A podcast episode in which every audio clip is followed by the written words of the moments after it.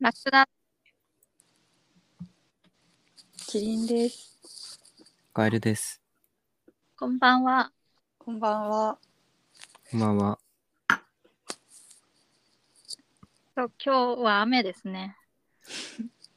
そうだね。寒いね、今日は。うん。やっぱりマイクがキリンさん、カシャカシああ、多分服に服に擦る。じゃあなるべく動かないようにする。ャ。キリンさん、最近はどうですか？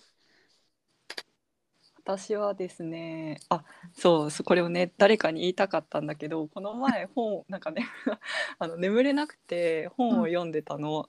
で、その中で、あ、まあ一冊読み終わって、それでも眠れないからもう一冊読んでたら、なんかその一冊目の本で書かれてた英語のなんか名言みたいなものが二冊目の本でも出てきて、すっごいびっくりして、なんかすごい興奮して余計眠れなくなったんだけど、すごくないこれ？セレンディピティのお手本みたいな。すごい。なんか誰かに言いたかったっていうあまり近況とかじゃないけどすごいなと思ったしかも結構いい言葉であの「Life, life finds its way out」っていうあの命は勝手に活路を見出すみたいなへえうん。で全く違う著者で全然こうあの本のタイプも違うんだけど同じ言葉について書いてたうん。こともある。そう。なんかすごいスピリチュアルな話になっちゃうけど。そういうことがありました。全然違う本なの？全然違う本。なんか一つは岸正彦っていう人の断片的なものの社会学っていう本でうん。もう一つがあのリー・コトミっていう人の透明な膜を隔てながらっていう全然タイプが違う本なんだけど、全く全くじゃないけど同じ英語のことわざが載ってたへえうん。っていう話です。面白いね。どこまでぐ偶然かっていうのはね。ねそうその全ての世の中の全ての本の中でこの言葉について書いてある文章がどれぐらいなのかっていうのを数えることができたらこれがどれぐらい珍しいことなのかがわかるけどまあそれはわかんない。でも、キリンさんが完全にそもそも本をランダムで選んでないから、ああそうだね思考がやっぱあるから確かにと手に取りやすい本と取りにくい本があるからうん。みんな、うん。でもなんか意外とそういうことって起きる気がする。なんか例が出てこないんだけど意外とそういうことってある気がして。うん。あります？そういうの。うん。まあ自分が、なんだろう、好きな作家さんとかが、あの、自分と同じものを好きだったみたいな、そういう、うんそれはでもそれは違うか。それはそうなることは多いんじゃない？うん。まあそうだよね。いっすうん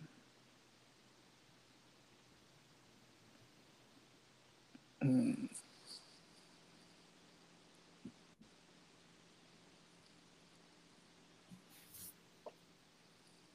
うん。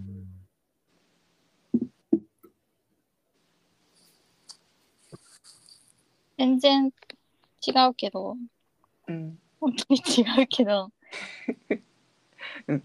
この前平日の日昼から図書館にうん。いる人がめみんなおじさんで平日の昼はおじさん図書館に行くんだと思って1時間後にプールに行ったら、うん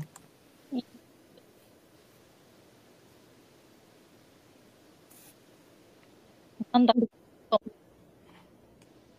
あなんか声が途切れてるかも。いる人がみんなおばさんだったの。プールにはみんなおばさんが来てて、うん それってでも、うん、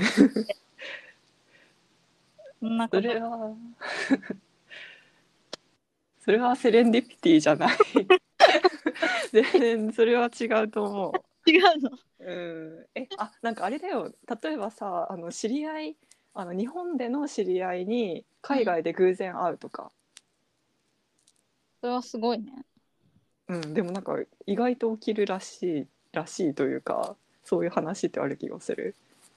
ああ、なんか、一回、アメリカに行ったことあるんだけど、その時にうん、スマホを落として、で、うんあの、そこら辺歩いてる人に、あの、図書館の場所どこですかって聞いて、その人は去っていったんだけど、その後図書館たどり着いたら、その人が図書館の職員だったっていうのはあるけど。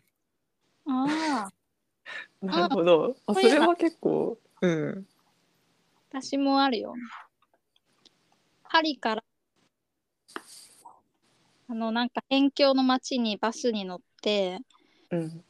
その町のスーパーに寄ったら、さっき同じバスに乗ってたよって、うん。お兄さんに話しかけられて、うん。何こいつと思って逃げて、うん。で、その次の日に、その語学学校に行ったら、そのお兄さんがいて、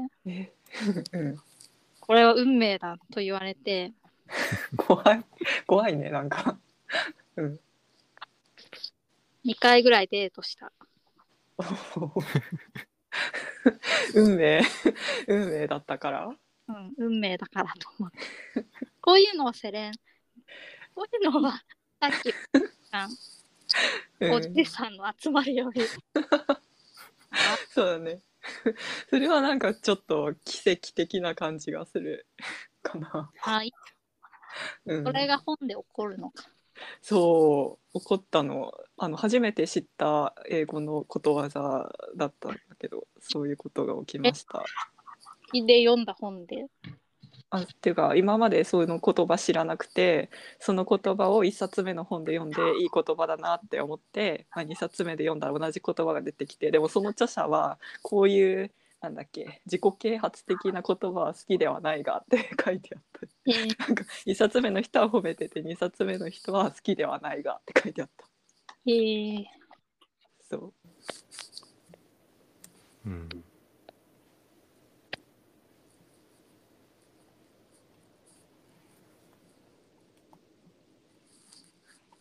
カエルくん、最近どうですか？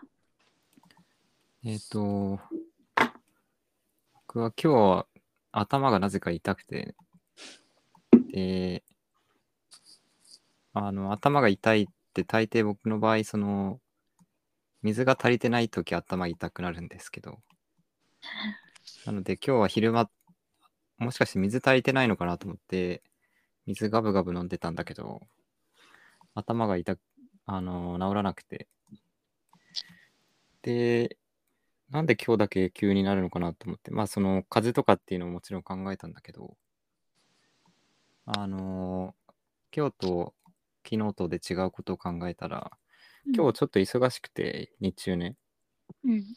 あの、普段、あの、コーヒーを飲んでたりするんですけど、それを今日朝から、昨日の夜から一滴もこカフェインをあの摂取してなかったので、うんつまり禁断症状が出てたっていうことですね。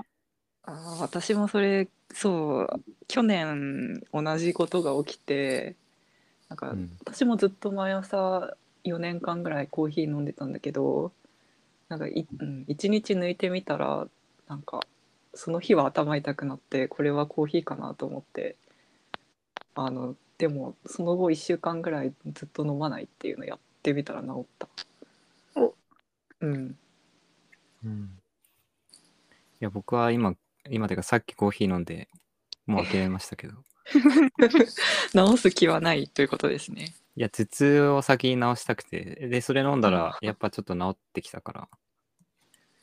そうーっていうか、そうなのよ。カフェインがさ、体に悪いとかっていうのはよく聞くし、実際まあやめたら頭痛とか起きるだけど、うんうーん、まあよくわからないんですよね。うんね。私も一杯だけなのになとか思ってた。一杯でなっちゃうんだと思って。うん。でもなんか朝飲まないとなんかなんか気持ち悪いっていうかなんていうの？起きれない感じになっちゃってる今うん、まあそうです。だから僕、その朝はなるべく飲まないようにしてて、うん。自分の内なるエネルギー的なやつで、目覚めっていうか、シャキッとしあのできるようにしようと思ってるんだけど、うん。昼と夜はな、なんか飲ん飲まないとやってらんないぜみたいな感じになる。というか、夜は飲まない夜飲まないのか。なうん結構眠れなくなるから眠れなくなると思い込んでるからああ、本当に眠れなくなるかわかんないけど確かにね。夜一応飲んでも寝れる体質だから飲めてるけど。そうだね。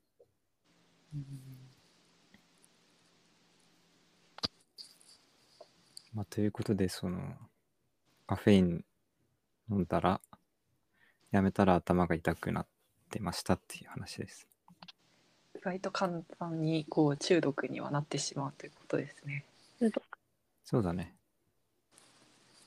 のまあでも。大丈夫だね。うん。まあみんな何かしら中毒になってるでしょ。生きてれば。中毒だな。依存依存症面白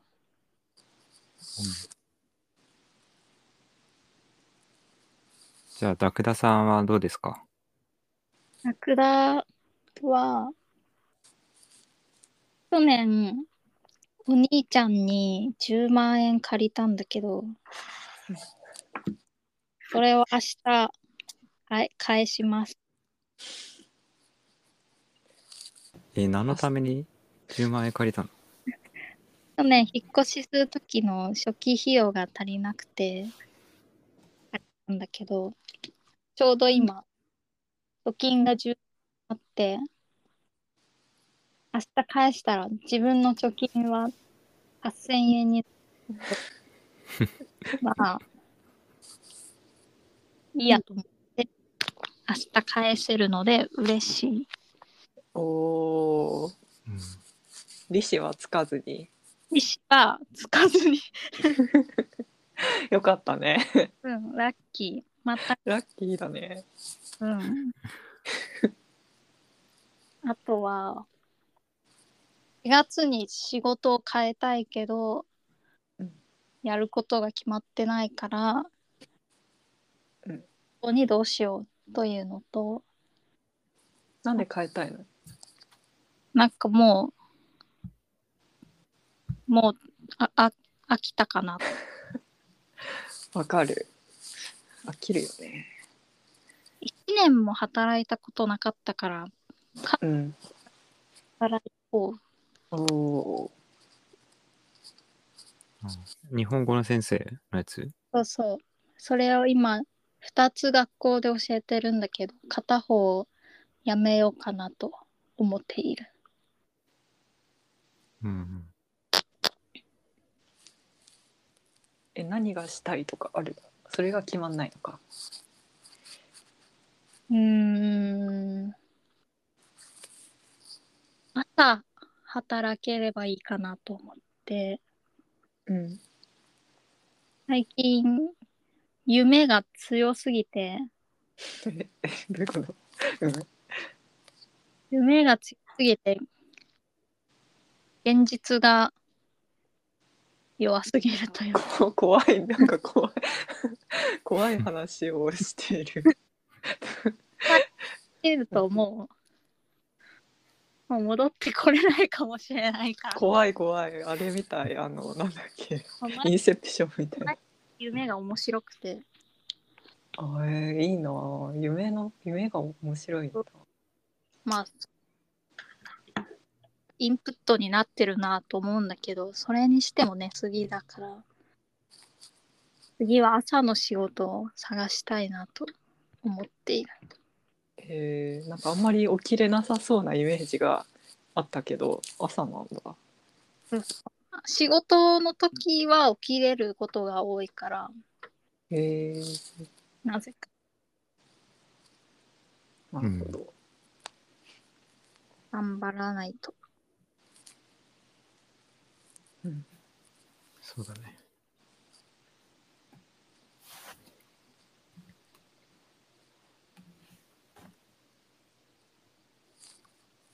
えー本日は、えーゲストがいらっしゃいます。カエルくん紹介お願いします。えっ、と、はい。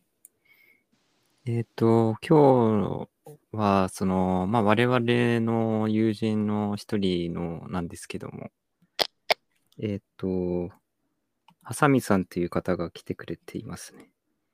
えー、じゃあなんか、ハサミさん何か、あの、お願いします。はさみです。こんにちは。水中喫茶をずっと聞いているので、呼んでもらえて光栄でございます。よろしくお願いします。うん。うん。ありがとう。あの、ハサミさんが、この前ね、うんえっと、ラジオを始めてたんですよね。これに触発されえそうわ。それを、まあ、それを聞いて、あの、ハサミさんがね、その中で面白いことを言っていてうん、なんか自己紹介の時とかに、あのあんまり自分のことを言わないようにしてるって言ってて、なんか言うと言うん。なんか不利になるからって言ってそれが面白くて。そう、全部見せちゃうから。あーカードを全部見せちゃうことにそうそうなるからそうそう。あードラ抜きとかで最初から全部見せる人いないじゃん。裏見せするじ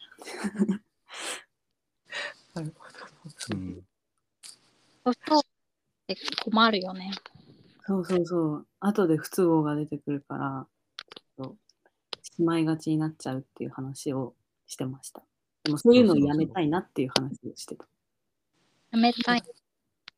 なんかさ話がもう最初からそらしちゃって申し訳ないんだけど 思い出したんだけど、はいあのさラクダさん高校の時ラクダさんが昔さ自己紹介が好きじゃなくて自己紹介したくないから何も言いたくないけど何も言わないことがもうすでに自己紹介になっちゃうみたいなことを 言っててなんか聞いたことあるな、それ。あ私もなんか聞いたことある。ていうのを思い出したそれも一種の表現になってしまうというまあ、こと言ってたの。言ってたすいません話の腰を折りました。いい私は最近、仕事も週2だし、他は遊んでばかりだ。うん。初めて会った人に何してるんですか？って聞かれた。いつも何してるんですか？って聞かれた時に、うん。今日は水泳に行きました。みたいな答え方しかでき 初対面で日常をそうそうな毎日ことをしているからうん一言でまとめられなくて今日したことを話しなっているのがうん。現状だ私は。あさみさんはどんな感じに、うん。自己紹介の時？うん、ご紹介の時は本当に言えることがないからなんか猫が好きですとかみんな結構人類の大半が好きみたいな説明をしちゃう。本当はいろいろあるけどなんか当たり障りのないことを言ってこう逃げようとしてるっていう悪い癖があって。なんかそもそもめたい。そう。確かにうん。そもそもその初対面の人にどれぐらい自己開示をしていいかっていうのをなんか見極められないしなとかって思っちゃうね。そうそうそう。うん。なんか、うん猫猫が好きですって言って、向こう側がすごい猫好きな人が全員敵みたいな人だったとしたら、すごい危険なことじゃないですか。うん、相手がどう出るかっていうのを確認しないと、やっぱできないよねっていうところがありまして、そういう守りの体制に入ってしまうっていうのがあんまり発展がなくて面白くないなという気持ちです。っていう話をしてた。冷たいの。やめたい。だからラジオを始めたの。なんか、あんまり自分のことが対面で話せないから、ラジオだったら自己開示できるかなって思って。あ確かにラジオだったら聞きたくなければ聞かなきゃいいはず話だからそうそうそうそう。確かにね。そうそうそう。うってつけですよ。皆さんは自己紹介してって、じゃあ、じゃあ今から自己紹介しませんか？はい改めて。一人1分。1分って長いよ。長く じゃあ20秒。難しいな。いやなんかまたさ不特定多数の誰か誰が聞いてるかわかんない人に対して自己紹介って確かにちょっと難しいな。それはそれで難しいな。自己紹介ってなんでしてるんだろうね。ね話のきっかけ作り？あー自己紹介ってそもそもする？どういう時にするんだ新しい環境に行った時か。うんそうそうそうそう。新しいメンバーに会うときとか。苦手だな。私、キリンさんをうっすらしか知らなくて、そう本当？本当ですよね。うん。うん、多分見れば思い出せるんだけど、ううっすらしか。顔も？顔も、うん、あのこの2人は多分全然ほとんどうんあの接点がうん、ない ないからほぼ初めましてのそうなんですよ。状態なんですよ。そうなんですよ。今、最初から私、話の腰を折ってるかもしれない。なんか、今のは、自己紹介について話したかったんじゃなくて、あれだよね。話題、議題にたどり着くまでの経緯だったんですけど、ああそうだ自己開はいうんなんだっけ？いいんじゃないかな。いいかな、うん。自己紹介で脱線する。自己紹介ねじゃあ、私から自己紹介しますね。おう えっと、私、ハサミです。えっと、本当は動物の名前にしようかなっていうふうに思ってたんですけど、この水中喫茶では、なんか、小鳥さんとか、フクロウさんとか、もうなんか、すでにやりたい名前が出てしまっていたので、じゃんけんでよ一番よく出すハサミっていう名前にしました。好きなことは、絵を描くことと、銭湯に行くことです。おしまい。は はい。でも確かにうん、それを聞いて人物像が思い浮かぶのかって言われると あのなかなか厳しいものがあるけど、うんでも自分私が自己紹介する立場私のターンなんだよね。そう。言われるとでもでもなんかすごい個人情報を出せないじゃないですかここで。そうだね。だ出せないで、うん。まあ、出してもいいのかもしれないけど、まあ、出さないことにしてるから。でもそうすると本当にうん。私はこうなんだろう自分の体型とかそういうのをもとにキリンっていう 名前にしていて。あ、そうなんだ。そう。とかっていうことしか言えないよな、うん、しています。えーっと好きなことはうん。そうだな最近結構自転車に乗ってぼーっとしてるのが好きでそれはなんか自転車に乗ってるとうんこうなんだろうぼーっとできるから自転車に乗るのが好きっていうぼうん意外とこう日常生活でぼーっとするのが難しいなと思ってるのでこう自転車に乗るのが好きです。私 も私も私も自転車乗るの好き。こうやっスマスマホ見ないから。あ確かに確かにあ っていうう、うん、っていうふうに話をつなげるのかな。え、でもその後どうするの？自転車そうなんだよ。乗るの好きって言ったら、キリンさん。もう会話が そこで終わってしまう。そうだそうだね。一緒に今度サイクリング行こうとかはちょっと段階飛ばしすぎてるし。そうね。何のあ何の自転車が好きですか？みたいなでも全然こだわりないしな。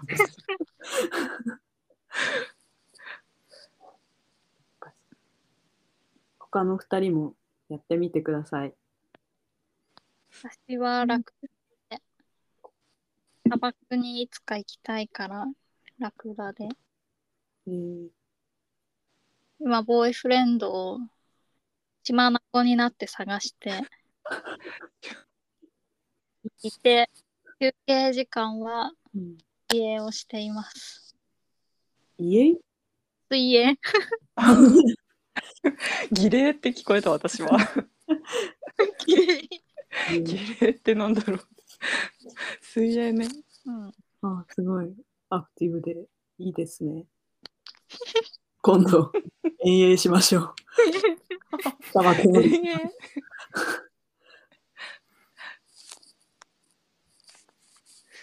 うん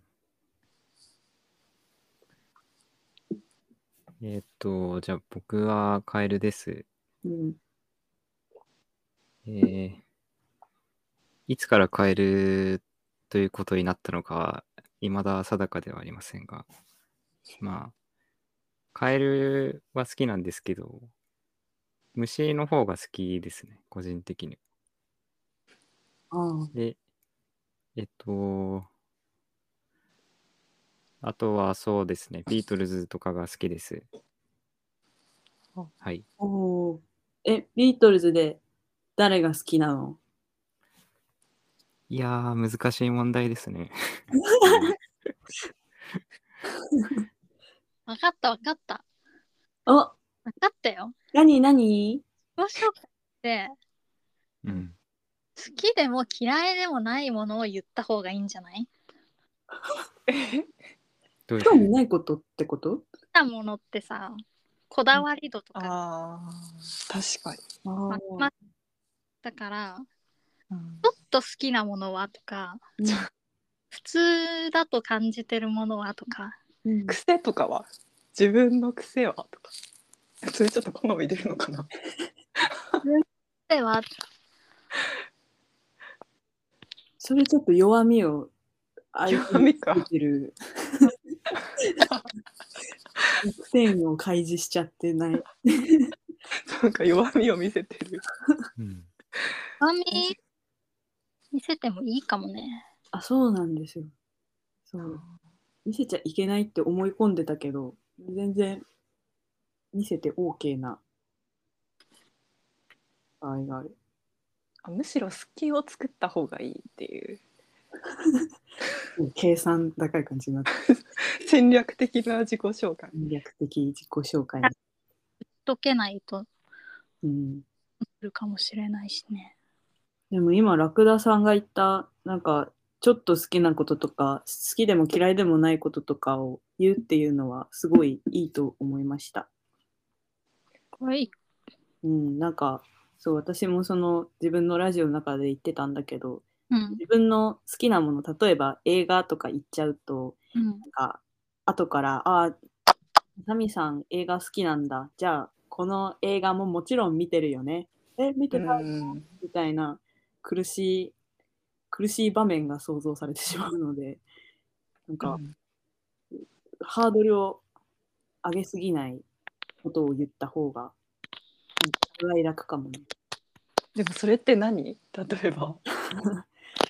最近興味があることあ始めたいと思うえあー確かに。なるほど。ねでもさ、うん。なんか、前、うん。ある集団の、集団に入ってみたんだけど、一日だけ。怪しい。そこの集団は8人いて、うん。8人みんなうん。今までい今住んでたり前一緒に住んだことがある人たちでえー、その人たちのお家に私が一人で行ったのねえー、そしたらうん。名前しか聞かれなかった特殊だな。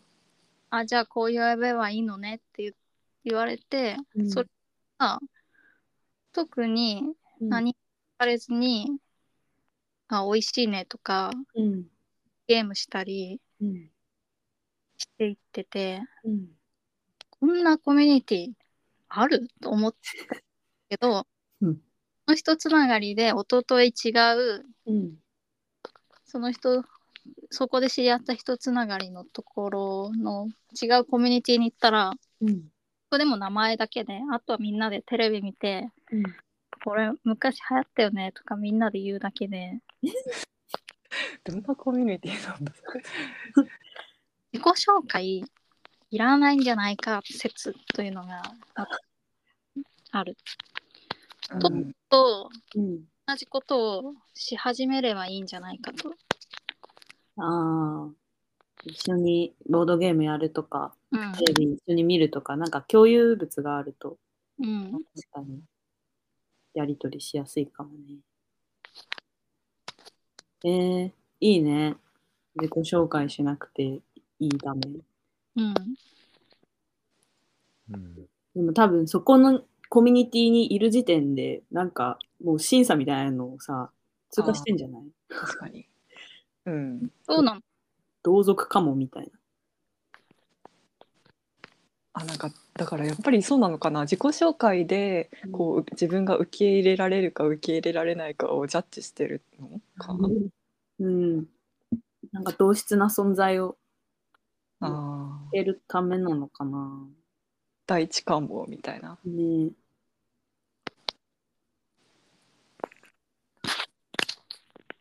うん自己紹介。じゃあ自己紹介は不要。不要。不要。うんということで、不要。うん。不要ということになりうます。ん、コミュニケーションしていけば知れるっていうことで。というか、なんかべ、ん？人と人がうん？知り合う必要がないんじゃない？あお互い子ということですか？逆だ、逆だ。逆？メルティングポットだ。つまり、メルティックポット？メルティングポット。何で？しえー、ご紹介をするっていうのは、うん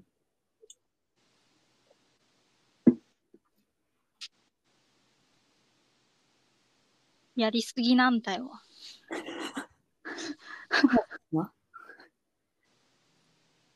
サービスが過剰すぎる。うん。普通に相手がうん人間でもうん合唱サークルなら合唱すればいいし、確かに。相手が人間でもうん一緒にただななんか一緒の場所にいる必要がありそうならいたらいいという。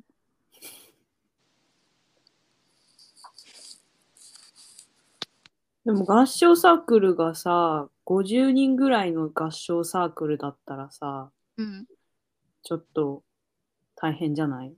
誰と話せばいいのかなとか。全員で話せばいいのか。サークルは合唱がいいから、なるほど。できればいい。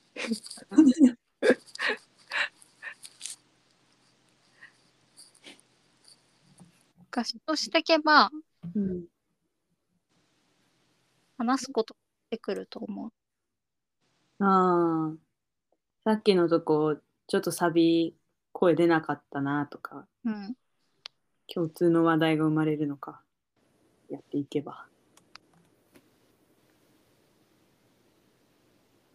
なんかちょっと思ったんだけど自己紹介とかを抜きにして、うんそもそも自己開示をどれぐらいしているのかってなんか自己開示の平均値と最大値を知りたい。ああ。確かに。最大の自己開示ってなんだろうね。何パーぐらい自分を開示してるのが最大でうん。何パーぐらいが平均なのか。ね。だから自分でもさ、多分自己開示度100%にはならないと思うし。うん、100%は無理だね。無理だね。表現ができない。うん、うん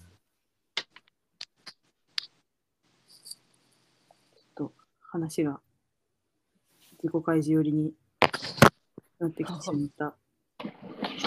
確かに。いや、自己開示の話はしたかったんだけど、うん。なんだっけな、そう。最初の話に戻すと、私のラジオを聞いて、カエルくんが、カエルくんと、なんだっけ、そう、そのさっき話にも出たけど、こう映画が好きっていうふうに言ったら、映画好きのハードルが上がりすぎて、言い出せないよみたいな話から、なんか、なんだろうな、そう、その合唱サークルみたいな感じで、同じ同質の存在の中、合唱サークルの中で自己紹介をするときに、なんか、歌が好きですっていうのは当たり前情報すぎて言えないよねっていう話。からなんか個性、個性の話になっていったんだよな。なっていったんだよね。うんそうだね。ね。そう、どうしなんか、うん。なんだろう、自自己紹介するときとかもそうだけど、うん他人と自分がいかに違う存在であるかっていうことを同時に、同質性を言うのと同時に、それを言わなくてはいけないような感じがあるっていうのはちょっと不思議なことで。まあ、それがだからその個性とかっていうことだと思うんだけど、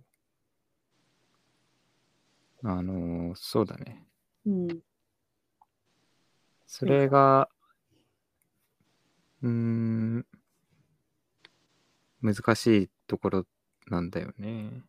う んある程度受け入れてもらわないとい受け入れられるレベルの個性じゃなきゃいけないっていう話だっけ？いや、同質の、なんだろう、社会全体で見たら、それは個性として成り立つけど、ある集団の中に入ったら埋没してしまうような個性を持っている人が、他に、なんかうん、他の人と差をつけるために、うん。なんか、個性のような別の突出した部分とかをうん。持たなくてはいけないような気がしてきてしまうのは、自分の存在理由がそうそうそう。そんなものないんですけど。苦しいねっていう話をしてた。例えばうん歌が上手い人だったとしても、ヒップホップが得意ですとか、なんかオペラが得意ですとか、いろいろあるし、なんか、差をつけないとどうしてもやっぱり選ばれないじゃないけど、出てこないんじゃないかみたいな。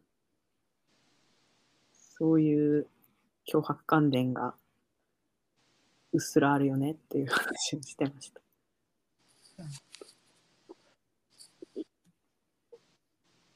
でも、なんか水中喫茶の人たちはみんな個性的だから、なんかそういうのをある程度自覚的にやっているのか、それとも全く意識してないのかっていうのがすごいいつも聞いてて気になります。どうですか？回してもらって悪いね。そうだね。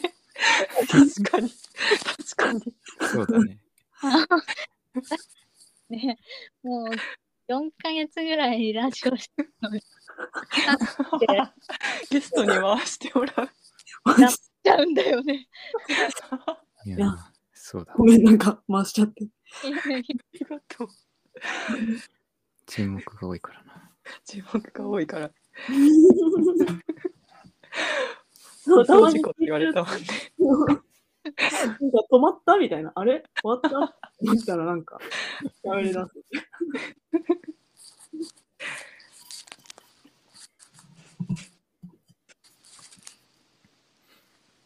でまあでもみんなそこまで意識はしてないんじゃないか。お互いと違おうと考えて違る。うとは思う。確かにね、違うとは思ってない。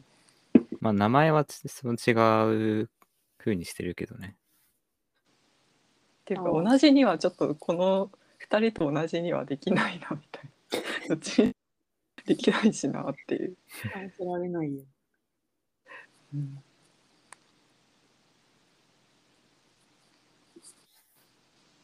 個性でも何かを選択するときに、こう、人とは違うことをやってやろうみたいな、こう、逆張り精神じゃないけど、そういうのとかってあったりする？ああ僕は結構それああるかな。ある。この前例え、あの、人前で発表する機会があったんだけど、うん。同じ人たちがみんなスーツだったんですけど、うん。みんなスーツで行くなって分かってるところを私服で行ったりしてたっていう、そういううん。謎のってまことをしてたりしてた。えそれはどういう心理なの？なんなんでそういうことをするの？なんかそのルールがないわけよ。それ、そういうところって。あうんーなんかよく聞く話でさ、そうだ、そう、ううちのそうだ、うあの、僕は弟がいるんですけど、うん。今ちょうど就活をしてて、で、会社説明会とかがあるらしいんですけど、うん。その会社説明会の規定には、しあの服装は自由なんですけど、で、弟がい私服で行ったらみんなはスーツだったっていうのがあって、まあそれと同じで、ルールはないんだけど、暗黙の了解的なものがあって、それが苦しいので、うんあえてちょっと違うことをしてやろうっていう 心理かな。ああ、体制に、体制に反抗しようとそうだね。ですね。体制というか、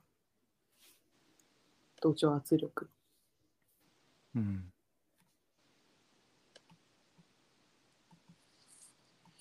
だから自分が私服で行って目立ってやろうとか、個性的って思われてやろうと思ってやったっていうわけじゃない。うん。そうだね。どう？それもあるのかな？ああ。卒論の発表とか、目立ってなんぼなのか。わかんないけど。うんそうだね。まあ目立った方がいいこともあるんだけど、うん。難しいな。確かに違うことを他と、他の人と違うことをしてやろうっていう時に、うん。どういう気持ちでやるのかって考えてみると、二つ確かにあるかもしれないね。その、うん。一つは、そういうルールとかを縛られないように、ルールに対する反抗心っていうのと、もう一つが、その、純粋に周りから目立ちたいっていうのがあるかもしれないね。その二つうん。があるね。面白いね。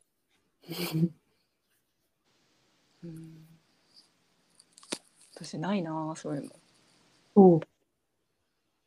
ないな目指したいっていうのもないしうん。体制に反抗してやろうみたいなのもうん。あでも制服とか嫌いだったけどねああ。あそれはえでもそれは体制に反抗あでも強制されるのが嫌だっていうのはあるのかなじゃあ。ああ。じゃあなんか結果的にみんなと違う方向を選んでたりもするし、みんなと同じ方を選んでたりもするっていうう。ん全然自覚的じゃないです。ある意味自由だね。なんか、ああそうなのかね。自由自由でもない。でもない。自由でもない。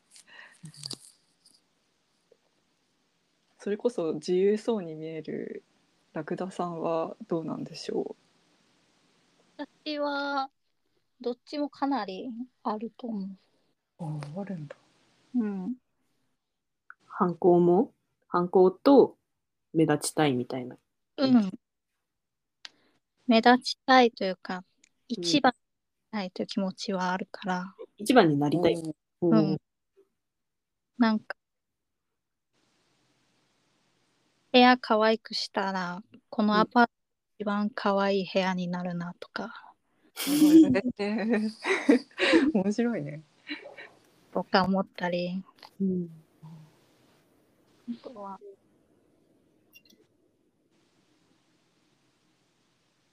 はい、で、ここで言うと、ん？つなぎない。のとか、途切れ途切れで。あ何言ってんのかわかんな い。もう一回。今日、携帯の調子が悪くて、うん。体勢の反抗はよくする。おー。すね毛をそらしたり、うん体勢の反抗になるときに、ハイジャック的な、なんか、検閲がかかるのかなお途切れるの。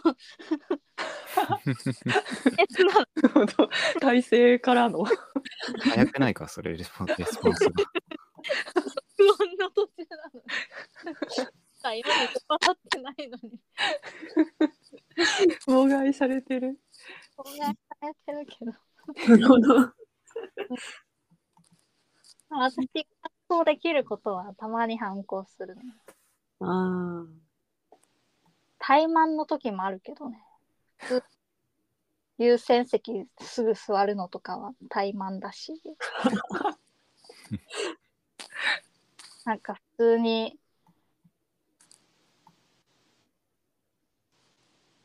椅子とか行儀悪く座るのも怠慢だし。でもすね毛剃らないとか、ーうん。すね毛剃らないでミニスカートを夏履くみたいな、うん。若干ヒヤヒヤするのもうん。面白いし、なんなんせ何かいいことをしてるような気分になる。なんかね、脇毛を剃らないで、脇毛を三つ編みにしてる人とかいたよ。三つ編みできる三つ編みするまで伸ばすみたいのすごいね。な。ね、反抗どころじゃないっていう。執念。もう、ここまでいくと楽しいかも。そうだね。なんか、最初は反抗から入って、うんだんだん楽しくなってきてしまうみたい 私はすね毛剃らないと言っても3回医療脱毛した後のすね毛なんかめっちゃ弱いじゃん、すね毛として。ひよってるんだよね。やってる。よくすればえらいの。注目したこういうなんかこういう体制的な部分もあるどちらも まあ、社会に生きる人間としてね、やっぱりどうしても。あでもなんか喋り方が変なんだけど私はなんか本当に初めて会う人に「出身は日本ですか?」とか聞かれるんだけど な。なんかへえ。これってなんなんなの？っていつももう聞かれすぎてちょっと怒ってきたんだけど えそれ初めての人に対する喋り方が無意識に出るってこと？いや、この喋り方で、うん。で、なんとかですって喋るんだけど、あ、その喋り方で？うん、この喋り方が、まあ私も録音して聞くとなんか変だと思うんだけど、日本語学校の生徒にも言われたし、日本語学校の先生に言われるそう。そう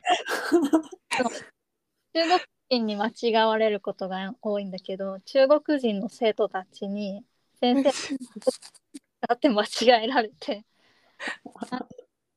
やっぱりなんか変らしいんだけど、これは比較とかしてなくてうん。直せないの、これが困っている。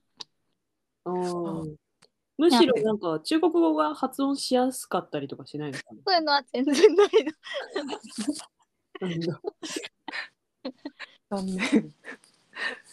なんか、高校1年生の時に、うん。なんこんな喋り方の先輩が喋りかけてきて、うん。その瞬間に打ったのが分かった、その時に。ピュン喋り方が映って、うんまあ中学校までは多え、分そんなことある？うん、面白いね、それ。こうになったと自分で思っているんだけど、まあ、中学校の時のビデオとか見ても喋り方は変だ。あ、じゃあ違うの？映ったんじゃないんだ。高校の時先輩からなんか急に映った感覚をまだ覚えてる。こういうのに直したように。でも喋り方って似るよね。に似るというか、映ること私もあるなって思う。なんか、それこそラジオとか聞いてると、確かに。うん。映っちゃうな。流暢な日本語をずっと聞いとけばいいのかな。美しい日本語を。うん。そうかな。うん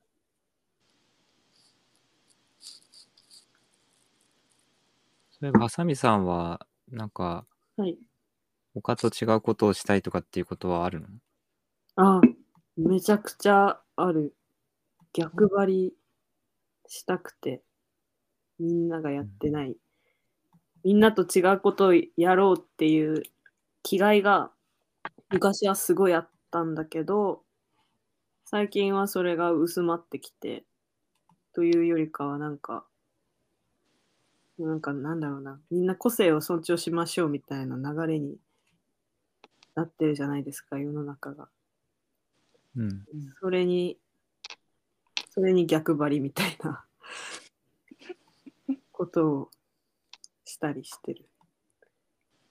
え、ちょっと待って。個性を逆に、大切にしましょうっていう世の中に対しては協調性を重視していくっていうこと、そうそうそうそう。逆になる、ほどね。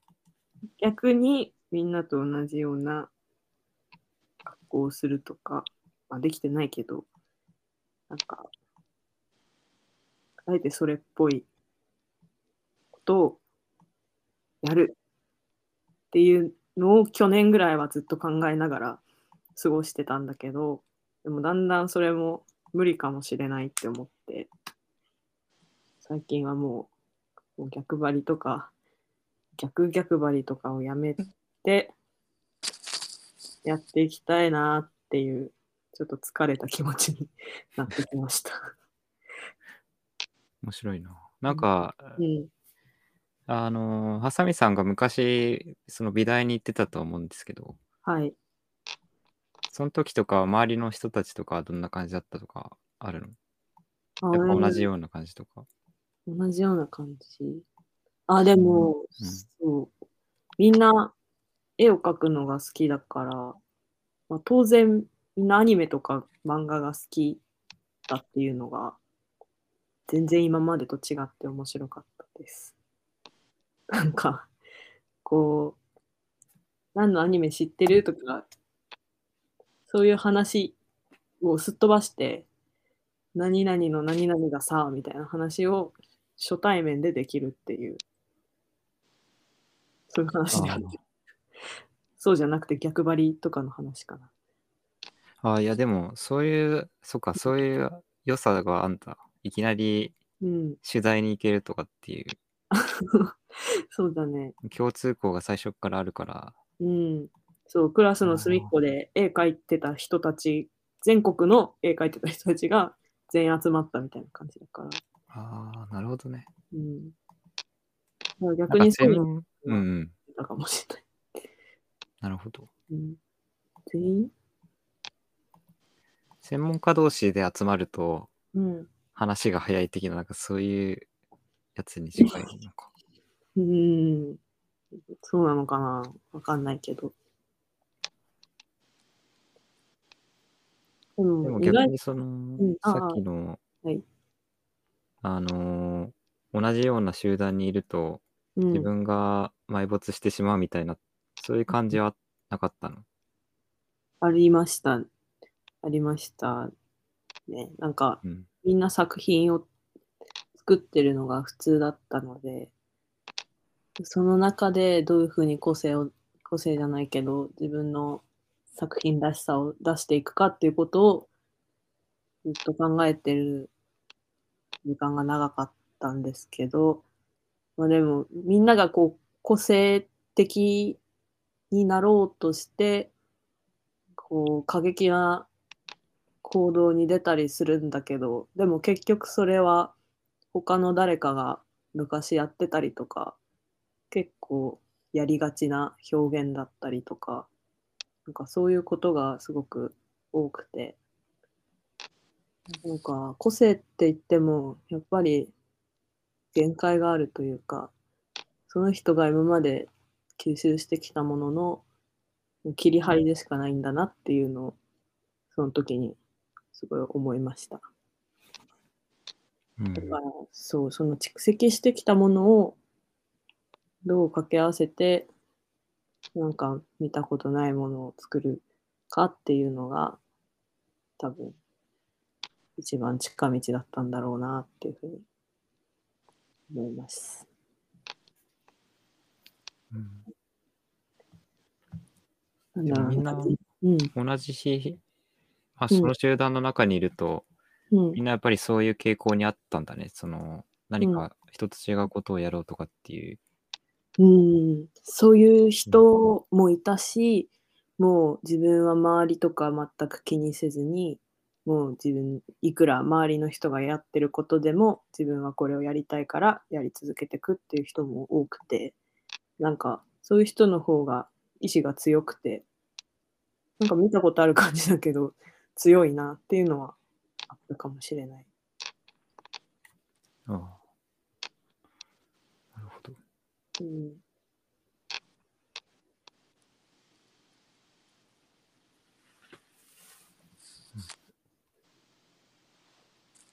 からなんかゼロからオリジナルの個性を作るみたいなことは多分ほぼほぼ無理なのでなんかもうちょっとなんだろうね謙虚にいけたらいいんじゃないですかね。ああ、そうそう。そういえばそれに関連して、うん。僕もなんかやっぱりそれ同じようなことは思っていて、うん。なんか新しいものって、本当に新しいものってないんだなっていうのは思うし、うん。既存のものを組み合わせたものが新しいものでしかないと思うので、うん。そう考えるとなんか、自分だけのものとかってないんだなっていう、うん。そういうことに思うことがある。あ、そうです、そうです。それを言いたかったんです。うクダさんはなんか、今自分がやってるうん。物事とかは、同じようなこと考えたりする？なんか、個性か個性じゃないかは、全部、他人が、その人と私を比べて判断するものだから、判断するものだと思うから、うん。な自分の方では、もちろんなんか、先に調べて他の人がやってることやってもしょうがないと思うけど、うん。そんなに、まだオリジナリティを考える段階にないかなという感じ。でもラクダさんの絵って絶対わかるというか 他の人と あの並べたら絶対わかるからこうラクダさんっぽさみたいなものはかなり強いと思うんだけどななんなんだろうねそれってうん。うん絶対わかるそうだね。陶芸教室行った時も、どれがラクダさんのかって一瞬でわかるもんな。分かったからな。うんそれは。なんだ。うん。あと、なんか新しさというのも、なんか、作るというより、これが今新しいと言ったもん勝ちな雰囲気を感じることが多いかなそ。う。そうだよね。もゼロから。新しいものができるというより、うん。もものから、あ今、今の、今これ新しいんじゃない？みたいな選んでくるゲーあムファッションとかもそうだもんね。なんかずっと同じところぐるぐるぐるぐるして、うん、今、70年代が来てる、80年代が来てるとか。この前、ツタヤ行ったら、うん。ネオ、ネオレトロアイドルデビューって書いてあって。ネオレト、ネオレトロって、もうネオレトロ出しちゃったら、それ以上のもの出てこないよ。まあ、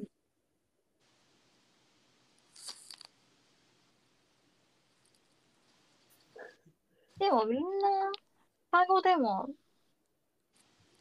みんなそれぞれ違うから、うん。そうね。ある見方によってはみんなそれぞれ違うとも見えるし、あるところから見たら、まあ結局みんな同じだよねともなるので。だからずっとギュインギュインしてれば、ん？ギュインギュイン？ギュインギュインって何？ピントをさ、ギュインギュイン？わかんなかっ全然わかた。んない。ギンだけじゃわかんない。どう考えても。そのオノマトペじゃないの？ギュインギュイン。ピントか。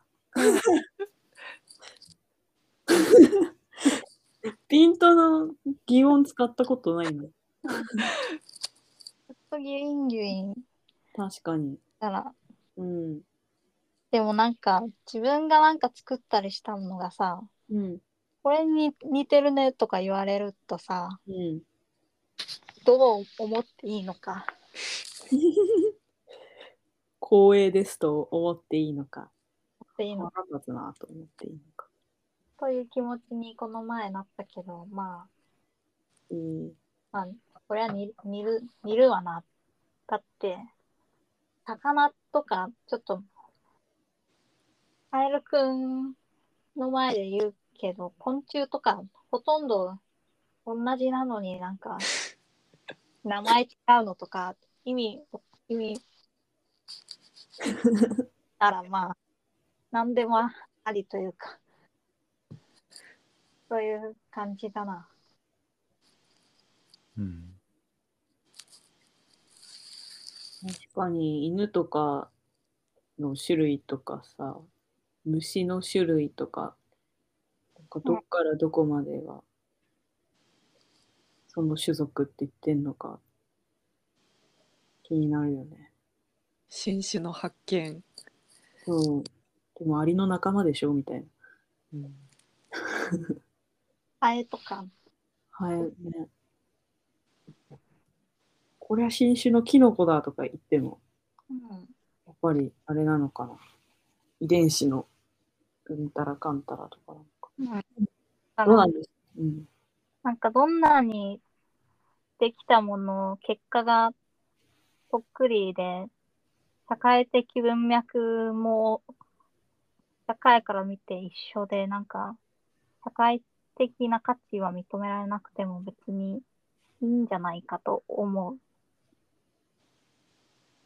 あれが同じ見た目なのに違う名前だから。ハエに倣ってうん。人が個性を考えるのか。なんかでもそもそも新しいこと新しければ価値があるのかっていうなんかそうです。それもあるけどなんかそれこそ新しいものを作るだけなら AI がなんか何万パターンも何億パターンも作ればい なんかうん。いずれ新しいものは出てくるわけでうん。なんか新しければいいのかっていう気もするけど。そうだよね。ずっと同じ、なんだろう。でもいるしね、ずっとなんか中世の絵みたいなの描いてる人とか。う。うんんうん。確かに。だから、なんか、歴史とかうん。には、別に勝手に進んで、進ませとけば。うん。そうそう。なんか多分私が学校にいたからだと思うんう。でもそういう歴史をやっぱどんどん進めていきたいみたいな考確かに、えの人とかが、まあ、先生とかやってたりとかする。え先生はそういうふうに教えるの？なんか美術の先生ってなんかどういうふうに教え性的なものを作りなさいみたいな感じなの？根性的なものっていうよりかはやっぱりでもそれも先生によって違ったりとかしててうん。なんだろうね。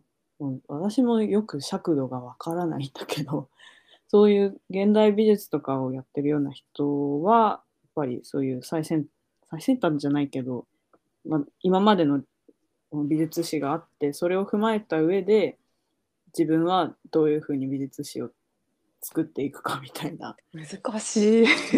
なんだそれは。でも大学は全部そうなんじゃない？文学部でも。うん。さ、うん。あまあでもそうか。結局ずっと。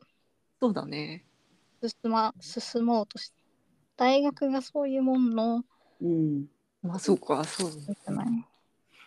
あいやじゃあ、そっか美術も一緒なのか。その例えば生物の研究とか文学の研究と同じように今までの文脈を理解して、それなんか意義深く新しいことを生み出すみたいな。あそうそうそうそう。同じ同じこれ良くないよね。なんか。これよくない。よくない。これよくない。よくないの？私の高校の友達とかみんな大学いい行ってるからさうんうん。新しいものがいいもの感がさ植え付けられてしまっている。そう高校大学のうん。変変教教育のせいで。でもでも私の中学校の友達はうん。ちゃんちゃんと結婚して子供産んだりなんかうん。それ どう。いうこと どあういうこと？あつまりうん。一回お親親みたいなことを繰り返あ繰り返している。ああでもだから一回一瞬えもう結婚して子供産むのかと思う気持ちもあったけどやはり子供を見てみるとうん。いやいやこれじゃんこれじゃんと思う気持ちもある へえ、うん、幸せなのは結局平凡な。なんかこれじゃんこれじゃん本というよりなんかなんか子供を産むってことはさ全部同じじゃん、母母親が子供を産むっていうのシステムがね、もさうんほとんどこの1000年ぐらい進歩がないじゃん。でもなおのはなんかほん大学の教育のままなの状え態そうなの？子供を産むんじゃなくて、もっと違う子供を産む大学教育じゃん。でも、それを、え？えもう一回、うん。子供をもう一回産むっていうのを、これじゃん、これじゃん、と思う。2回言った。これじゃん。わかんない。生物としての使命を全うするってことですか？なんか、使命を全うというか、はい。なんだろうな。その昔不思議だった。なんか先生に質問した。なんでアリって子供を産むんですか？みたいな。なんかおなんで生き物って産むんですか？っていう。うん確かに。別に増えてもまた死ぬじゃないですか？みたいな。うんなんで増やそうとするんですか？みたいなこと聞いたねら、あぐらかされた。一番重要かもしれなかった。ねなんか、でも動物本能だからみたいな。いや ってない。性の一存で言う、言うことに、言うわけにもいうん。そうね増えるのがいいことみたいなんか。いや、でも反、反復の凄さっていうのはある。な。確かに、すごい、すごいことではある。無理だもんね、反復ずっと続ける。確かにな。ちょっと離席します。うん。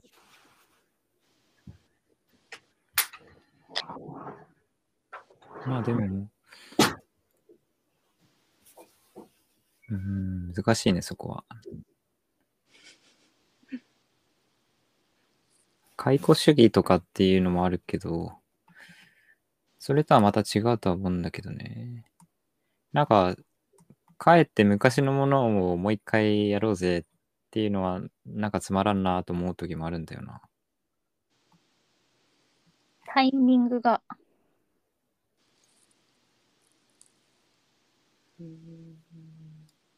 うん。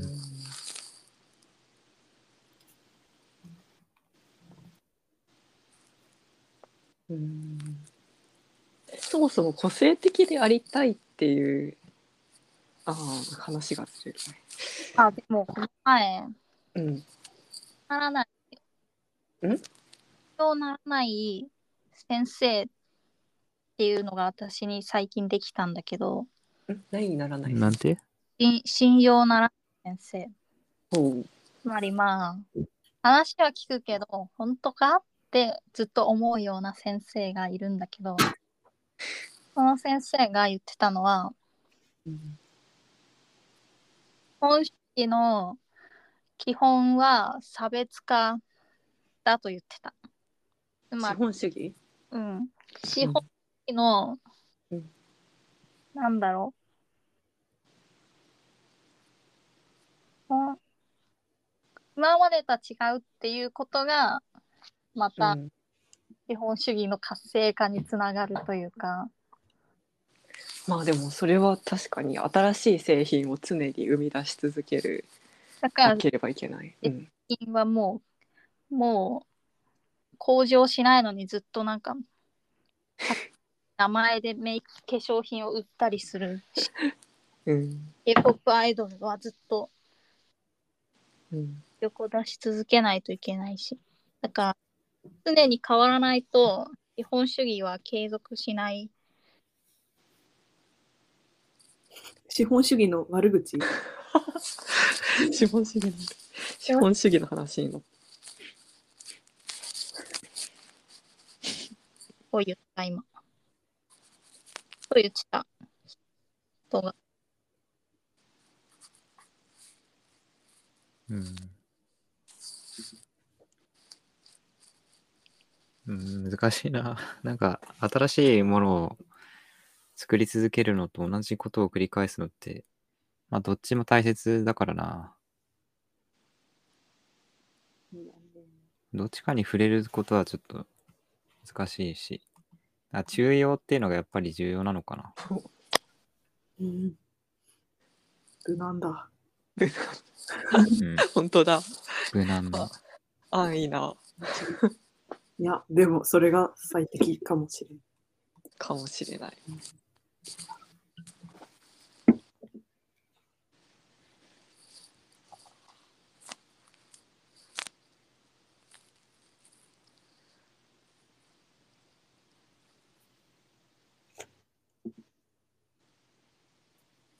何の話してたんだっけ？でも何を変えるかによって未来も変わる。ちょっとは、ああ、同じこと繰り返し続けるよりかは。なんかことするなら、ちゃんと新しいことしないとうん。戦争が始まったりするから。同じことがね。繰り返されちゃうから。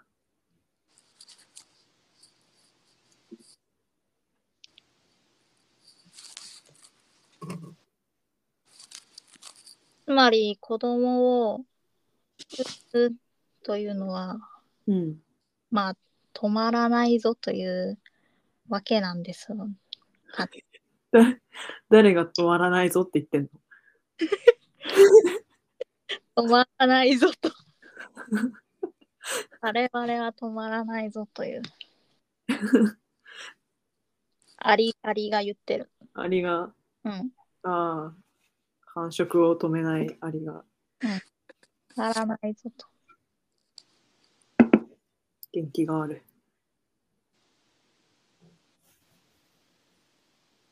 うんなんだっけ聞きたいことがあったんだよ。違う話題にする？うーん。お任せします。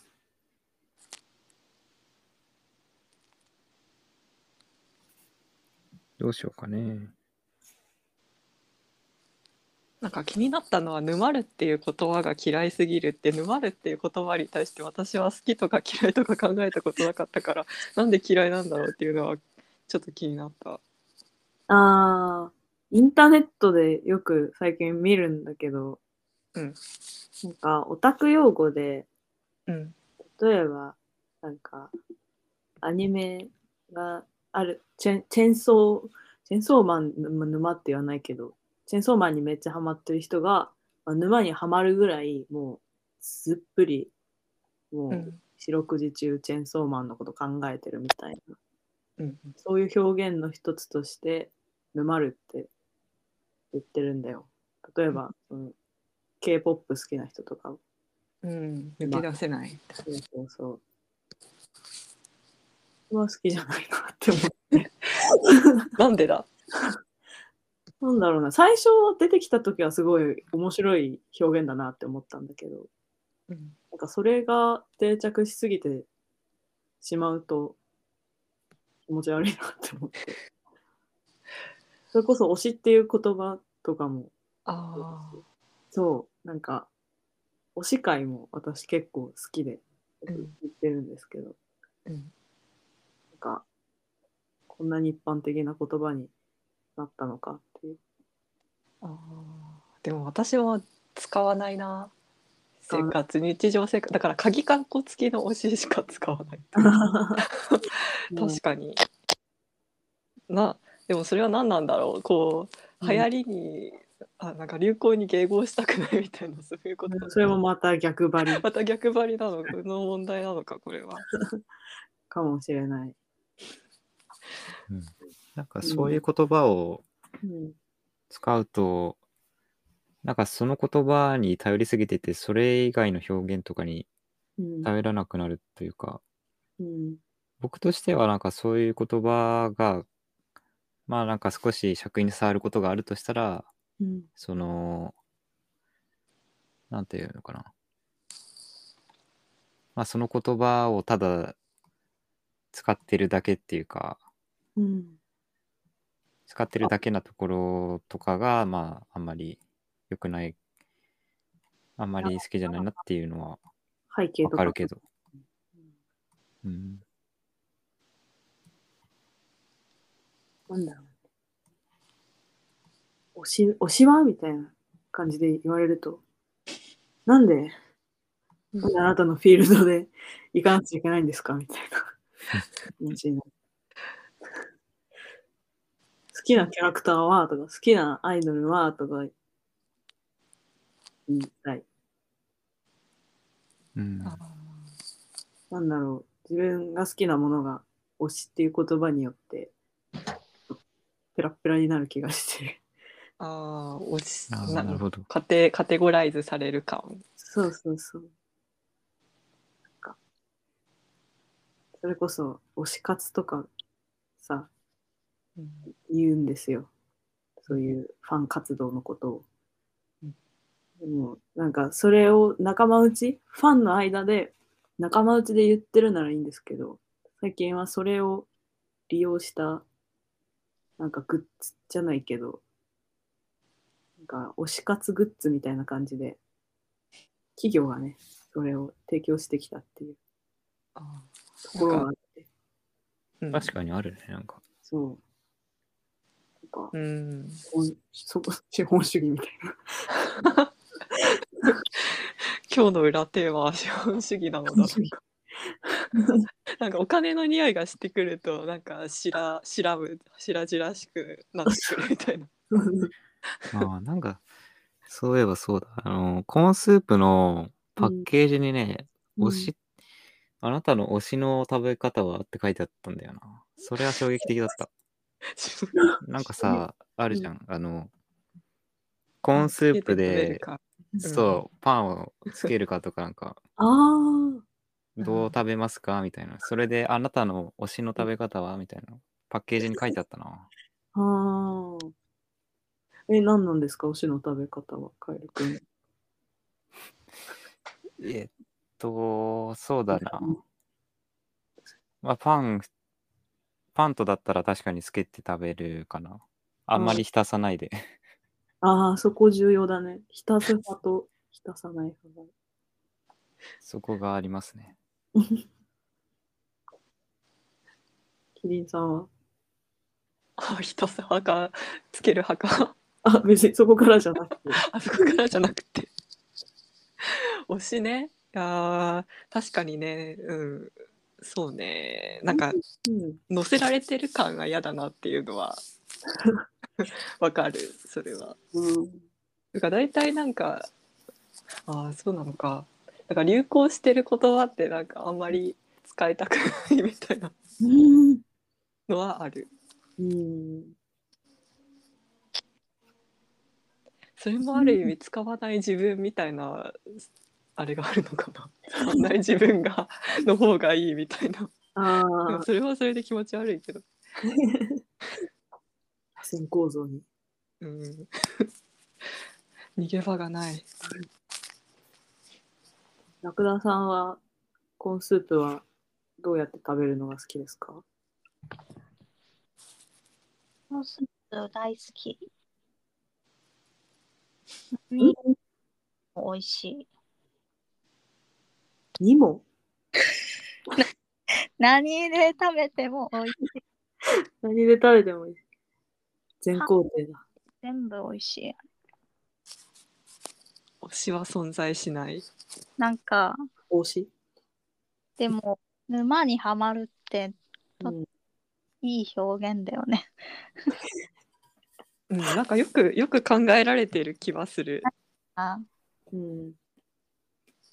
地雷っていうさ、表現があるじゃん。あの、その人って話題にしちゃいけないみたいな。うん。うん。それがすごくうん。妙な表現だなと思うけど、うん。本当に世界では地雷で苦しんでる人がいるから、あうん。んまり良くないじゃん。うん。うん。でも、沼で ハマってる人って。まあでもなんか、でも沼で苦しんでる人も。うんいるのかな。のかな。海島が海に住んでるとかの人は想像がつくけどうん。回って苦しんでる人って想像がつかないからなんか。確かにね、地雷は人災だけど。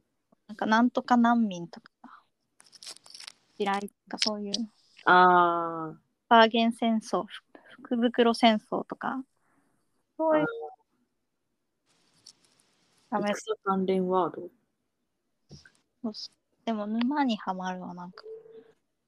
前北海道でうん。展示されてたうん。万蔵の死因が沼にはまったってやつだ。ったか思い浮かばないから。まあこの像を思い浮かべるな。沼にはまるって聞くとでも、やばいね。象でも、やっぱ、死に至る。そう沼にはまってうん。化石になったらしい子がそんなに踏まれたりしない多分えー、まあでもなんかもう流行語とかはうん。自然に使えるタイプじゃないけど自然に使える人っていうのはどういう仕組みでこの言葉を自然に取り入れて自然にエモいとか本当の気持ちでエモいって本当に言ってるのをかよく思う思う推しとかエモいとかそういう取り出される流行語をうん。本当の気持ちで言える人こそがうん。ちゃんと週5日働いても大丈夫なんじゃないかと。なんかちょっと嫌味が入ってませんか？いやいやいやいや。いや、それは、私だって、働けるなら週5働いてずっと楽しく生きれた方がうん。そうなんだけど、確かに自然に週5日働くことを楽しめる人間だったら楽だよね。楽しめはなくてもさ、なんか、ああ、疲れた、土日短すぎるわ、みたいな感じ で、また月曜日も働きに行く人とか、うん。そういう人が、あり伝えてるから、そういうワードも上がってきて、でも、あ沼にはまるとかも全部うん。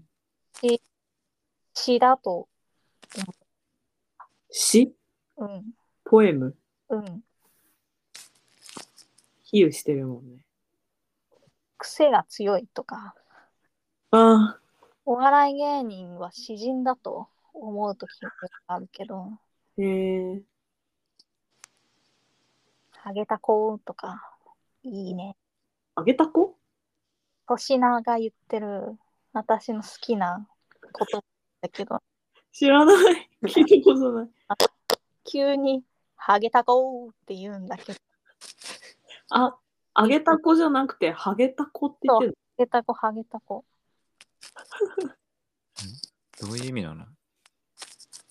まあなんかアホとかバカとか、そういうニュアンスの新しいのは、ハゲと、ハゲとタコだよ。こんな二つを組み合わせるなんて、それは詩人だと思う。逆に今までなかったんだね。ハゲた子。うん、ありそうんもうおき大阪では使ってたのかななんか私は初めて聞いたから、ポエムだと思ったけど。だからまあ、資本主義が作るポエム、沼にはまる。資本主義なのかなそれか広告が強い社会が作る作者のポエム。うんこの歪んだ現代社会が。いやいや、いやいや、歪ん歪んでない。歪みというのは、まあ、相対的ですから。別に世界があることになってしまう。真空真空ジェシカのうん。M1 のネタもそんなこと言ってた。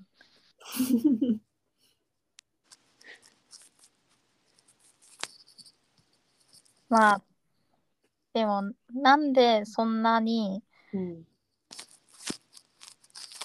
分では推しとか沼使わないのかな、と多分私は自分のことを特別だと 言ってるからだと思う。あそうなの？いやででもそうなんだよね。だからそれがなんか良くないんじゃないかっていう。そういう流行語を使わない自分みたいなものを大切にするのは良くないんじゃないか。良くないのかな、可愛がりすぎてるから。うん、自己愛が強すぎるから。でじゃん。子供におやつ食べさせる親みたいな。テレビ見せない親みたいなそれだと思う。うんそうなのかなしてないみたいな。うん、別に良くないことはないと思うな。なんかう、んそれで多分自分自身が苦しんでる場合は、まあそれを考えて、考えてみるのはいいけど、別に、それで困ってないなら別にいいんじゃないの？なんか良くないというより自分が特別だと思ってるからうん。特別なものにみんなが使ってるものとかを飾ってあげないというかなんだ。なあ、桃子言語セレクションの中に。そうそう。顔ペットにペットに似合うリボンをつけるみたいになんか これはみんながつけてるリボンだから、そうそうまるちゃんには似合わないわよって言って、つけない。私はこの特注の。特注そうそうオーダーメイドを全部オーダーメイドにしすぎなのかも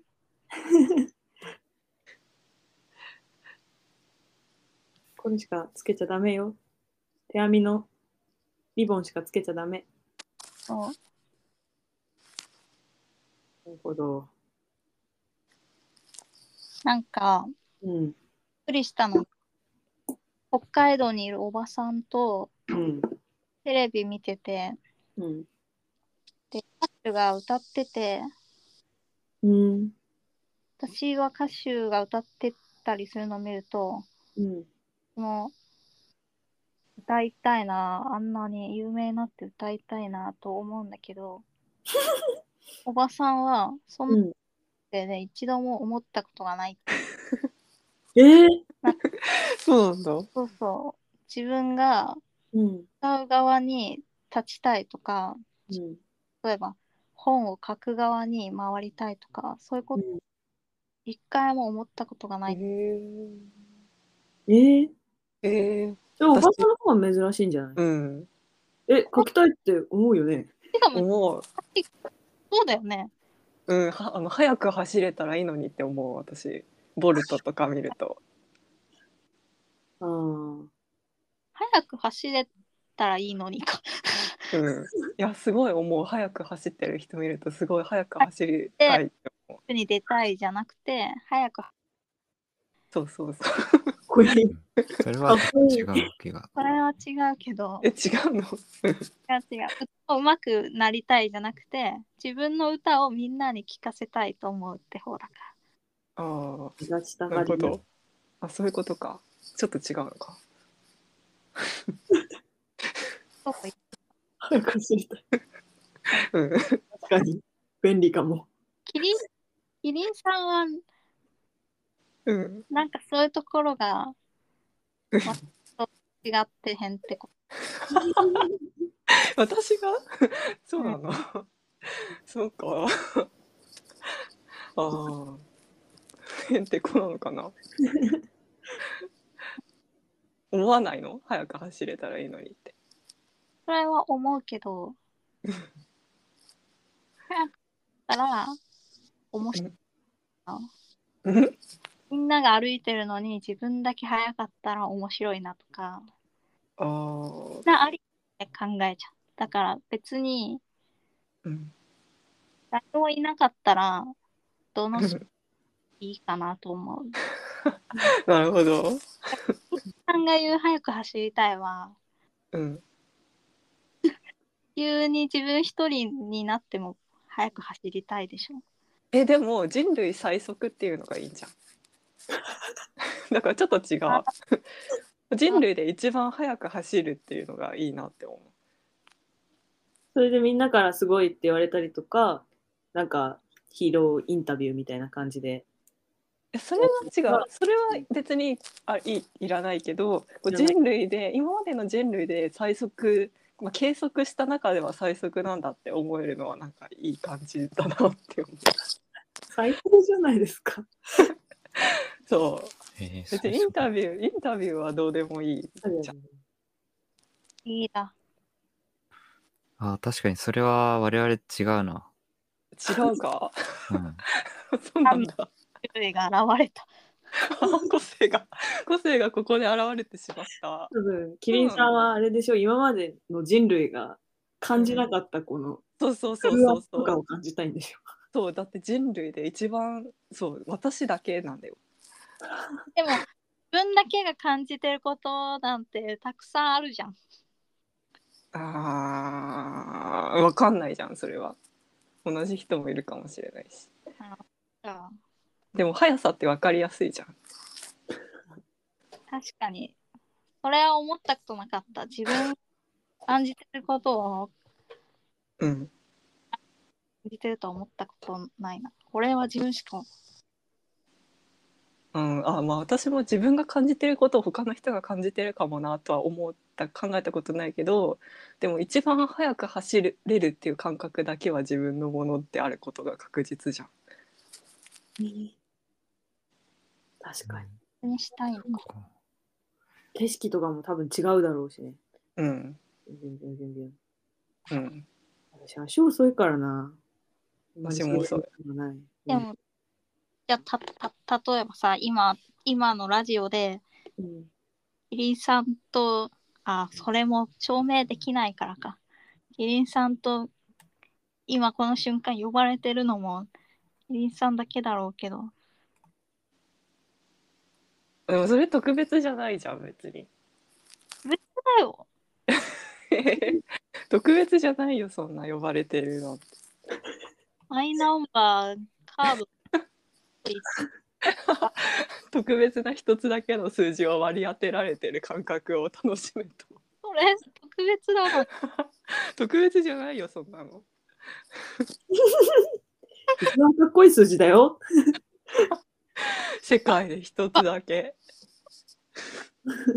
うんか。そっかこれ。違いが現れていいね。そうだね。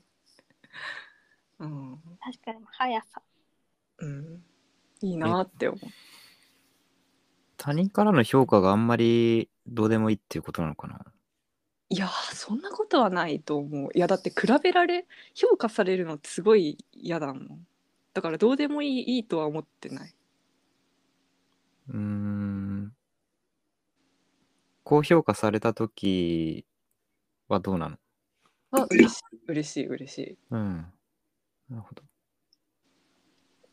そうだね。たくさん嬉しい気持ちになりたいという欲望は、あんまり。嬉しい気持ちにたくさんなりたい。なりたい。それはなりたいけど。えでも何に嬉しさを感じるかの問題じゃない？それは。ああ、そう。最近それを、それも皆さんに今日聞きたいと思ってて、うん。何に嬉しいとか、何に楽しいとかいうのが、なんか、だんだんだんだん固定化されてきて、何自分何が面白かったのか嬉しかったのかっていうのを、あんまり自覚的になれない。うんでもそれは確かにな。感受性が多分、こすられ続けてきたから。うまい棒とかを昔は食べただけで嬉しかったけど、そんなそうでもないみたいな。すぐ食べちゃうみたいな。うん。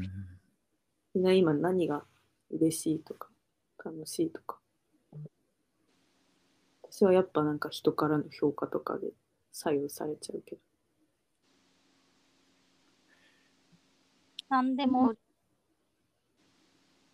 なん。でも？うん。つら、辛くても、おおー。え？辛くても嬉し楽しい。それはなんかメタ的な視点から、こいつ悲しんでるわ、みたいな。悲しいと感じている自分がいること、そういうことなのか すごいな。なんか、な。うん嬉しいとか悲しいとかは、お腹減ったとか疲れたとかだから、うん何でも嬉しい。どういうことだ？でもお腹減りすぎるとさ、死ぬじゃないですか。うん。だから悲しいっていう風に感じてたら、ご飯を食べなきゃいけないのと一緒で、悲しい気持ちを持ち直さなくちゃいけないじゃないですか。その時に何を用いて、その悲しみを軽減させるかとか。ぼぼーんとして、ま、待ってたら、待ってたら、うん。いつかいつか状況は変わる。時が。え時が解決してくれるあわわからわからないや。の。どうなんだろう。うんあんまり嬉しいことも悲しいこともないかも。おおー。と変な気分だ。何？思いながらいることが多いかな。嬉しいときいつだろう。あったかいかな。ん？あったかいときが嬉しくて、うん。高い時嬉しいか。あでもそういう感覚もなんかこう生命にとって良い あのた美味しい食べ物を食べた時とか あったかい時とかが嬉しいというそういうことか。うん。確かに寒い時何もできないもんね。おしまいだみたいな気持ちで歩いたりする。確かにその、嬉しいこととかってあんまり意識することはないからな。なんかそう、僕、日記を最近数年つけてんだけど、そういう時に、これが良かったとか、これは嬉しかったとかってうん。書いたりすると、本当に、本当に嬉しくなる時があるっていう。書いてそうか、、これ嬉しかったんだとかっていうのわかるしる逆にこれは辛かったとかっていうのを書くと、そう、うん。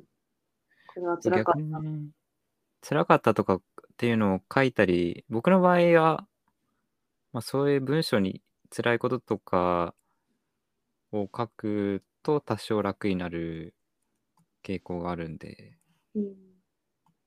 まあ、それと同じように嬉しいこととかを書いたりすると自覚できるし、うん、そうだよ。あ一回、一回自分の外に出して再認識みたいな。あ、そうそうそうそう、そういうことだ。えー、それは結構いい、あの、有効だなっていうのは感じてる。うんえでその嬉しいことには何か傾向があったの？嬉しいこと、傾向、うーん、いや、本当に単純なことだよね。だから、楽屋さんが言ったようにあったかかったとかさ、うんまあ、美味しかったとかもあるし、そんな感じかなうん。なんか単純なことが本当に一番嬉しいんだなっていうのはある気がする。うん。確かに食べたり、あったかかったりとかは、もう完全に五感じゃないけど、美味しかったとかも。まあそっか、うん感覚か。笑いが、まあね。笑いが取れたとき。笑いか。ああ。気持ちがいいよね。うん。笑いだからなんか共感だよね多分違うのかな共感？笑いって共感じゃないのかホームランみたいな感じだと思う。ああ うまくいったみたいな、ライトうん笑いを取れるのはかなり気持ちがいい。うん。嬉しい。ないか。やっぱりピン芸人になった方がいいんじゃない？ラクダさん。ゲー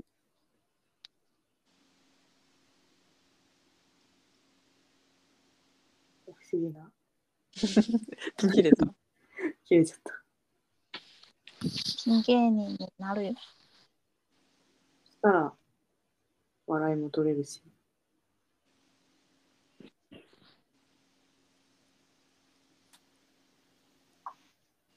東南アジアでピン芸人になったらあったかいし。いいかも。確かに場所と満足感をすべて手に入れられるね。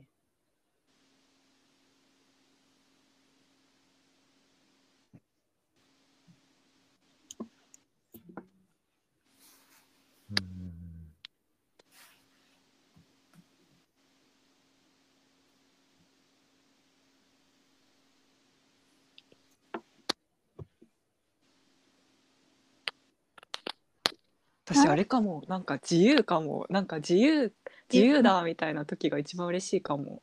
なんかテスト期間が終わったりなんかそういう縛られてたものからこうなんか卒論とか解放されたり なんかこう あの自由自分の自由がうん。こう増大した時。ああ、緊張からの緩和とか。そう緊張時間あと時間の拘束からのうん。これをやらなければいけないからの解放ああ、確かにな。その時が一番嬉しいかも。なんかだから終わった瞬間が一番嬉しい。それが続いちゃうともうなんか何でもないんだけど、うん。すごいわかる。うん。なんかたまに思い出すもん。公表が終わった日とか、うん。テスト、すごい、全然勉強もしてないんだけど、憂鬱だなって思ってるテストが終わった日とか、そうそうそうそなんかね、部活とかもさ、お休みになったりするじゃん、テストまで。うんうんそれがもう解放されて、みんな、やるぞみたいそう。卒業式とかも私大好きだったな。うえ？ああもう学校通わなくていいみたいなみんなわーみたいな。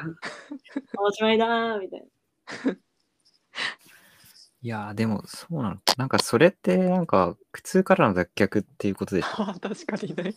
ネガティブから確かにな。昔なんか哲学の講義とか受けた時に苦痛からの脱却ははい。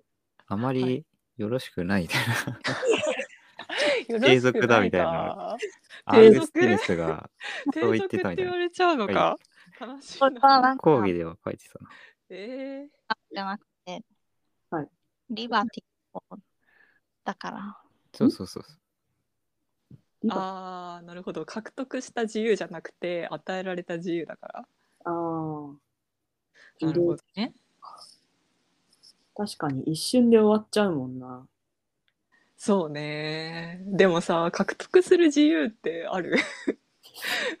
我々の人生でか自由を獲得する瞬間ってなんだ？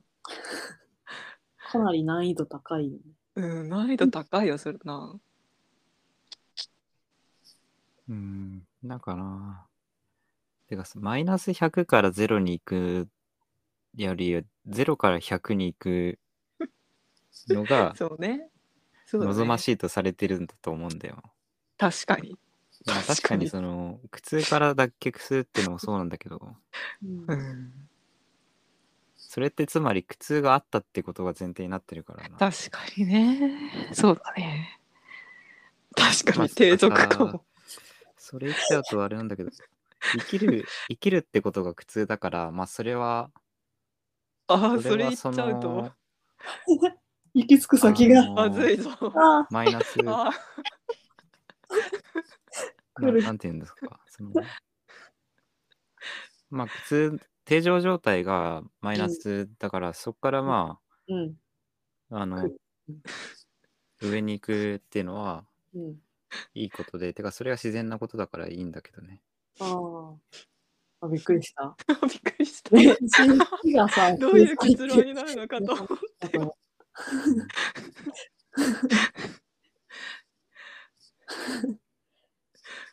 よかった継続がね、生きてることが苦痛だとしたら、そこからの脱却が死だとしたら。うん、そうだね。確かに。確かに。絵描いてるとき、うん。あ絵を描くとき楽しい。ああ集中する感じが、瞑想みたいな。あ。あ、そうそう。なんか集中モードに入れたらすっごい楽しいんだけど、あ。うんここにたどり着くまでがね。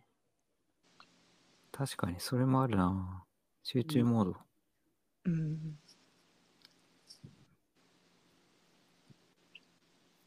絵を描くときもいろいろな決断といろいろな、なんでしょう、捨てることをしないといけないから。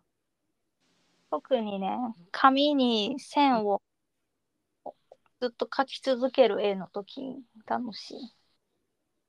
もう全自動的な感じで、うん。紙が描けるところがなくなるまで線を描けばいいから、それが一番楽しいかも。確かに、すごい緻密に書き込んであるものとか、本当に書き続その楽しい。全自動をずっとやっていくと出来上がるもんね。うん。楽しいか。なんか山登るのもなんかそういうのじゃない？なんか山登ってる時は山登ってるだけでいいみたいな。ああ、ひたすら、うん。登ってればいいっていう。うん、気づいたらいい景色のとこにいたみたいな。うん。ああそれもやっぱり考えることからの脱却なのかうん。低俗化しちゃう。あ、でもそれを、うんなんか、うん。単純作業的なことをしていると、うん。体と精神をから脱却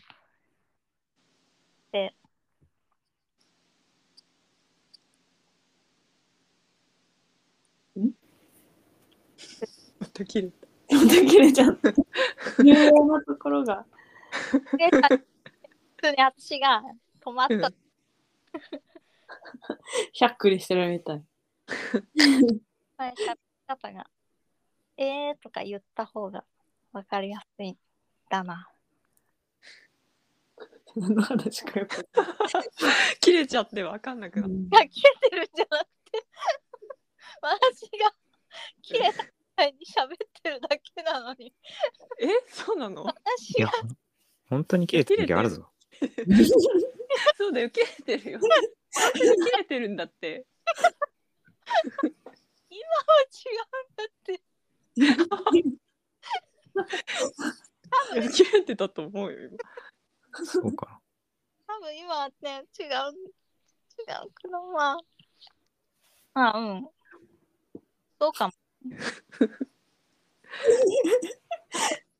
こっそり、こっそり真似してたのか。うんで、真似しなくて、こういう喋り方途切れてたのか。そうなの？えー、出たのかな。うん、切れてるよ、時々。普通に切れてたよ。うん。なんかあの人間の声ではこうコントロールできないようなとこで切れたりしてるから、うんああ、あよかった。うん、まあまあ。もう2時間喋りましたけど。そうねああ。あら、2時間、2時間制なんだ。しかつたなかったって嫌だね。時間制ではない飲食店みたいな。それでもう、私が眠眠くなってきた。ああ、まあ確かに遅いしね、時間。じゃあ、今日はありがとうございました。ありがとうございました。なんかとっても面白かったです。楽しかった。そうだね。うん。なんかあまりは 話し足りないことがあるような気がするけど、申し訳ないな。ないか。いろいろ脱線したりとかしね、なんか資本主義の話になったりとかしちゃったから。資本主義の話しがちだから。ゲストに、うんえ、また出たいです。来てくだはい。じゃあ、ありがとうございました。ありがとうございました。これ切切っちゃう、切っちゃうの？切っちゃっていいそうね。大丈夫だとは思います。おやすみなさい。おやすみなさい。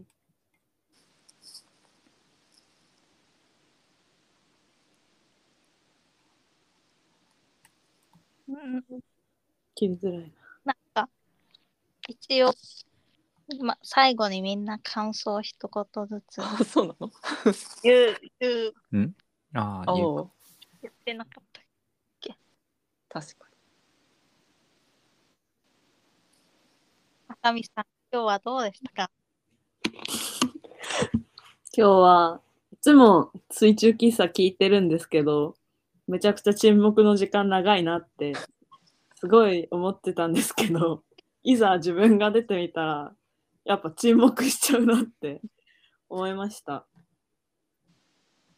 でもみんな変な話から変な話を展開してくれてありがとうございました。楽しかったです。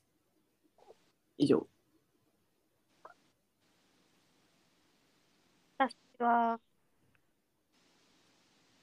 なんか最近考えてることと深い話が出てきたけど、考えてる途中だから何も言えない。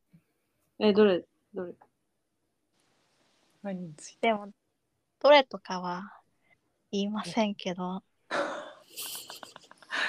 そうがんがんがん頑張らとなぁと思って、最近自分がどもり始めてることに気づいて、これどうなるんだろうって思ってるけど、こちょっと困るなっていうのと、あとは、と思ってはない気がすうん、回線が悪くて、る。そう切れてるだけ。うん。いや期間から妨害を。うん。本当なんだって、いやいやいや。本当まあね、に聞き直せば、聞き直せばわかるから。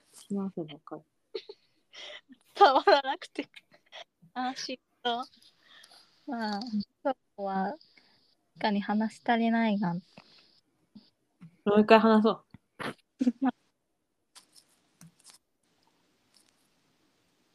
話したい自分自意識嬉しいこと。自己紹介で何すると嬉しくなりますみたいな。言い方だとも思ったけど何々が好きですと一緒だから。でもちょっと描写が増えるかなと。思いました。以上。なるほど。私は、そうだね。あ、私もなんか最近考えてたことと すごいリンクしてる感じがして、でも私は考え途中なので、なんかすごい沈黙を 沈黙を作ってしまいました。どれあうん。でもこうやっぱり人と同じというより違うところの方が自分と違うなんかものを持ってる人の方が興味を持ってしまうなというのはやっぱり思います。はい。えっと、そうだね。今日は、ハサミさんにちょっとゲストで来てもらったんですけど、あの、ゲストについて全然もっとインタビューしたかったとか。なんかゲスト会って前やった時はゲストに結構喋ってもらってたような気がしたんだが、今回は普通に 4分の1として話してもらったので、まあ、それはそれで楽しかったんだけど、まあいろいろハサミさんは、あの、面白いところもあるので、またそこもちょっと聞きたいと思います。また出てください。はい。うん普通に4分の1として楽しくお話をしてしまった。それでいいと思うけど。うん。まあでもまたお話できたら嬉しいです。それでは、さようなら。さようなら。さよならはい